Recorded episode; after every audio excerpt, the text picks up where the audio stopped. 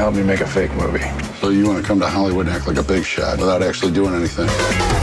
Yeah. Fit right in. Dünyanın dört bir tarafında yaklaşık 80 yıldır Amerikan istihbarat örgütü olan CIA, medya ve akademi dünyası başta olmak üzere özellikle de edebiyat dünyasında hayata dair fikir ve hareketi yönlendirdi ve hala da yönlendirmeye devam ediyor. Resmi ya da gayri resmi olarak çalışan bu isimler CIA adına çalışıyor ya da CIA tarafından desteklenen yayınlara katkıda bulunuyor. Peki kim bu isimler? Oda TV'ye hoş geldiniz. Ben Pınar Saraçoğlu. Arşiv Odası başlıyor. 1 numara Edward Joseph Snowden. 21 Haziran 1983'te Amerika'nın Kuzey Carolina eyaletinde bir deniz subayının oğlu olarak dünyaya geldi. 2003'te Irak Savaşı'na katıldı ve yaralandı. ABD'ye geri döndü. ABD Ulusal Güvenlik Dairesi'nde çalışmaya başladı. 2007'de CIA Cenevre Şubesi'nde görev aldı. Dijital güvenlik sistemleri üzerinde uzmanlaşınca 2009'da Ulusal Güvenlik Dairesi ile işbirliği yapan özel bilgi işlem şirketi Dell'le çalışmak için Japonya'da bir Amerikan üssüne yollandı. Daha sonra Hawaii'ye gönderildi. 1 Mayıs ayıydı kayıplara karıştı. Birkaç gün sonra ise Hong Kong'da ortaya çıkacaktı. Neler yaptığını birazdan anlatacağım. Ama önce 2 numara Glenn Greenwald 6 Mart 1967'de New York'ta doğdu. George Washington Üniversitesi'nde felsefe bölümünü bitirdi. Avukat olmak istiyordu. New York Üniversitesi Hukuk Fakültesinden 1994 yılında mezun oldu. Kısa bir süre şirket avukatlığı yaptı. 2005'te blog yazarı oldu. İstihbarat konularında yazmaya başladı. Ertesi yıl ilk kitabını çıkardı. 2012'de İngiliz Guardian gazetesinde köşe yazarlığına başlamasıyla hayatı değişti ve bahsettiğim iki ismin yolu 5 Haziran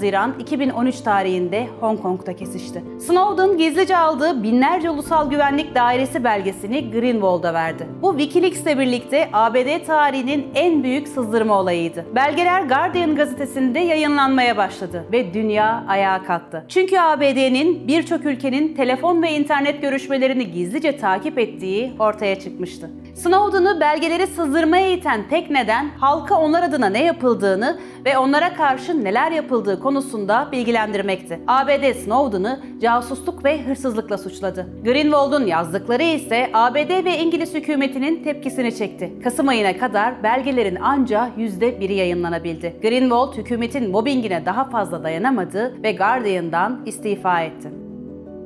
3 numara John Crow Ransom 1939'da yayınlanmaya başlanan Canyon Review yayınlanmaya başladığı günden bugüne Amerikan tarihindeki en büyük edebiyat dergileri arasında gösterildi. Derginin kurucusu olan John Crow Ransom, CIA ile yakın ilişki içinde olduğunu hiçbir zaman gizlemedi. 1941 yılında çıkardığı Yeni Eleştiriler isimli kitabının ana tezi CIA'nin stratejisine uygun olarak hazırlanmıştı. Ransom kitabında ABD'nin yol açtığı sosyoekonomik felaketleri sorgulamıyor ve sorgulanmamasını empoze ediyordu. Apolitik olmak ona göre önemliydi.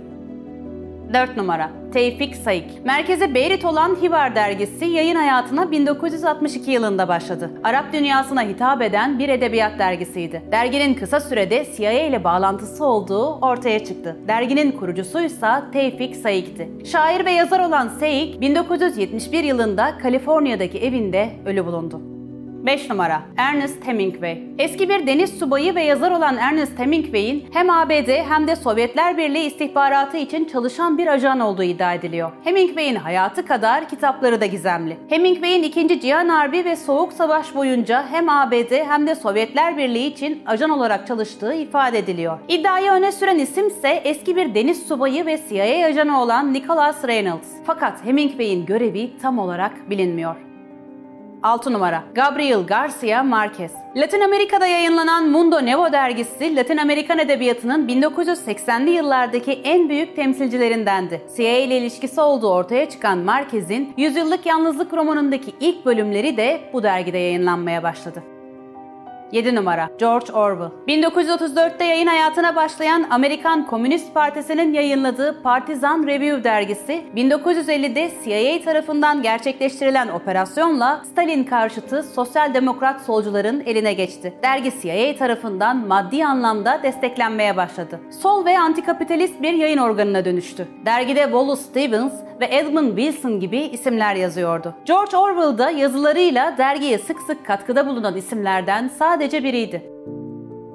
8 numara Arthur Kessler. Almanya'da 1948 yılında yayınlanmaya başlayan aylık dergi olan Der Monat'ın kadrosundaydı Arthur Kessler ve bu dergi CIA tarafından destekleniyordu.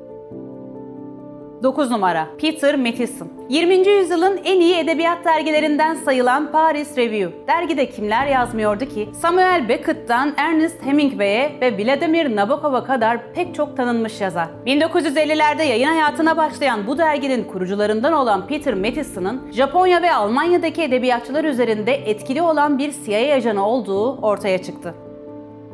10 numara Nesim Ezekiel. CIA Hindistan'daki faaliyetlerini yayabilmek için Hindistan edebiyat ve sanat konularını işleyen Kes dergisini destekliyordu. CIA'den aldığı direktifler doğrultusunda hareket eden dergi editörü ve şair Nesim Ezekiel'di. 2004 yılında vefat eden Ezekiel özellikle entelektüel yazarlar üzerinde durdu ve onların düşünce perspektiflerine girmeye çalıştı. CIA bu dergiye Amerikan petrol şirketleri üzerinden reklam verip adeta para akıtıyordu. Videomuz burada sona eriyor. İzlediğiniz için teşekkür ederim. Bu isimlerden size en çok şaşırtan isim hangisi? Ya da eklemek istediğiniz isimler var mı? Yorumlarınızı bekliyorum. Videomuzu beğenmeyi ve Oda TV'ye abone olmayı unutmayın.